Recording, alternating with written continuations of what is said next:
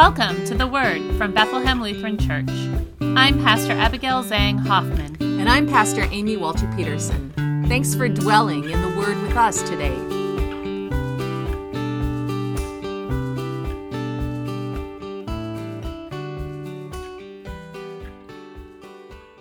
Today's reflection comes from Luke, the 12th chapter, beginning with verse 32. I'll put a reference in the show notes for today if you'd like to read the gospel before hearing this reflection. I'm curious to know if you've ever had the pleasure of putting together flat pack furniture from IKEA or Walmart or Target. There's this moment when you've taken all of the pieces out of the box. You have located the joiners and the inevitable Allen wrench that has been included. You've gotten to about step four or five in the cryptic instructions. The first couple of steps are always super easy, but really hard to undo. And so you are well into that inevitable chaos. You've invested time and energy, and you have gone just far enough that you can't simply put it all back together anymore in the box and return it to the store. At this point, you know that come what may, you are in it till the bitter end. This is the point that the anxiety sets in. Since late June, we have been working our way through the middle of Luke's gospel. Jesus has set his face toward Jerusalem and told his disciples exactly what lies ahead death and resurrection. There is no turning back for them either. We are still a good seven chapters away from Jesus' triumphal entry into Jerusalem, and there's lots more that's going to happen on this road. But at this point in the journey, the excitement and the newness of what lies ahead with Jesus has worn off. The crowds are getting the idea that Jesus is inviting them into a world shifting way of life where we think and pray about the needs of a community and not just our own. They have heard him caution a man who seeks more of the family inheritance, and they are realizing that they are not headed toward anything that will be called successful by the norms of their day or ours. The anxiety for them has set in. We know this not because of anything that the crowds do or say, though we have a hint from Martha, whose home Jesus visited a few weeks ago. We heard about her many tasks that kept her distracted and unable to join Mary in receiving the better part, the presence of Jesus as he came to their home. We know that the anxiety has set in because Jesus starts talking about it in clear and unambiguous language in today's gospel.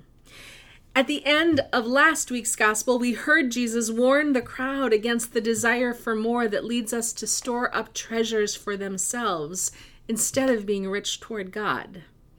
And immediately following those words we heard last week and before the gospel reading today, Jesus addresses the worry that grips his followers.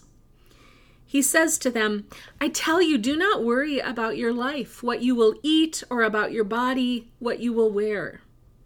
For life is more than food, and the body more than clothing. Consider the ravens, they neither sow nor reap, they have neither storehouse, storehouse nor barn, and yet God feeds them. Of how much more value are you than the birds? Consider the lilies, how they grow. They neither toil nor spin, yet I tell you, even Solomon in all his glory was not clothed like one of these. But if God so clothes the birds of the the grass of the field which is alive today and tomorrow is thrown into the oven how much more will he clothe you you of little faith and do not keep striving for what you are to eat and what you are to drink and do not keep worrying Instead, strive for the kingdom, and these things will be given to you as well. Jesus continues in this vein in today's gospel reading when he says, Do not be afraid. It is your Father's good pleasure to give you the kingdom. The disciples who travel the road with Jesus are filled with anxiety about what lies ahead. Their path may not be our path, but we know the emotional response that leads Jesus to speak these words to them and, frankly, to us. As we learned from Martha, worry distracts us. And as Jesus says, anxiety puts us in a posture of unhealthy striving, trying to do more, be more, have more. Worry and anxiety are symptoms of the fear that lives in us. The fear that we haven't done enough, or we don't have enough, or that we aren't enough. In times of crisis and distress, fear is a natural response, but it is also deadly because it leads us to cling tight to whatever it is that we are afraid of losing. In her sermon three weeks ago, Pastor Hoffman shared the worries that distract her these days. She talked about how she's worried about the world that feels more broken by the day, worried about the church and disturbing downward trends about participation in religious communities, worried what's happened to all the kids and youth and families who just aren't here anymore. Worried about the elderly who are even more isolated because of the pandemic and fragile health. Worried about the toll that the past few years has taken on marriages and mental health. Well, I'm here to tell you those aren't just Pastor Hoffman's worries, those are mine as well. In the face of these worries, I want to cling to all that I know about the world and about the church. I find myself wanting to return to patterns of work and ministry that are familiar, if no longer effective. As a congregation, we may see what's going on around us and be tempted to hunker down, preserve, and cling to what remnants of ministry we still recognize. Notice what Jesus says to those who share our fears in today's gospel Do not be afraid. It is your Father's good pleasure to give you the kingdom. Sell your possessions, give alms, be dressed for action, and have your lamps lit like those who are waiting. In times of crisis and distress, fear and worries are natural responses. We cling tight. But in reminding us of God's good pleasure to give us the kingdom, Jesus offers us a way forward, not clinging in fear, but releasing our frightened grip on what we know, what we have, even on what we want. Jesus knows that it is God's good pleasure for us to embrace an abundant life that God intends for us and the church and God's beloved world. In the midst of the worries, the anxiety, and the fear that grips us in this time, our temptation to hold tight to what we have is real. But trusting that God gives us the kingdom Jesus invites us to release our frightened grip on our money, our possessions, and everything that we cling to. As a church that seeks to follow the way of Jesus, trusting that it is God's desire to give us what we need to li- live, Jesus invites us also to release our grip on the treasure that we cling to. This is one reason why Bethlehem Lutheran recently gave away $30,000 in grants to three organizations in the greater Rochester area. We as a congregation had surplus funds, but we didn't want to hold on to them. And so we asked a team to make recommendations about sharing those dollars.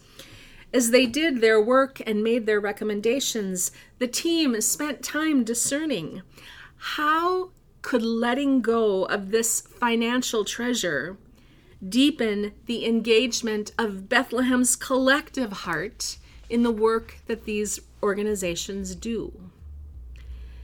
As we continue to look ahead to the ministry that we are called to do as a congregation, it's worth continuing to ask what are we being asked to let go of in order to receive what God desires for us to live a more abundant life as a congregation?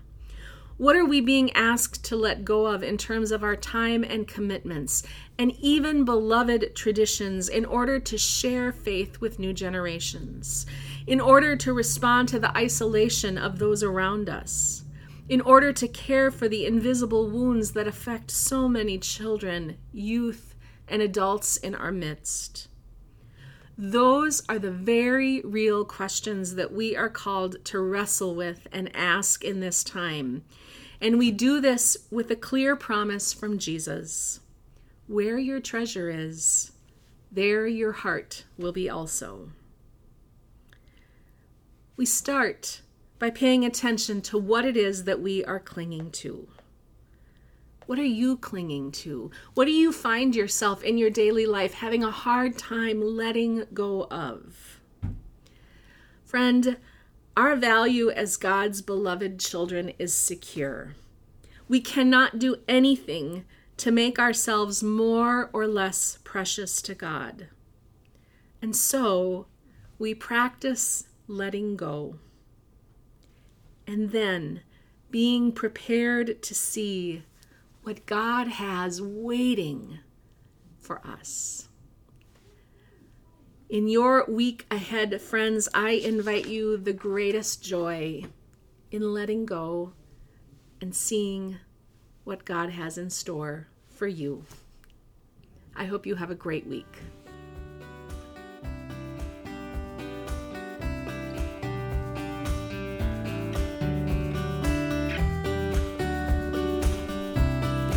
We hope you've been fed by the word this week.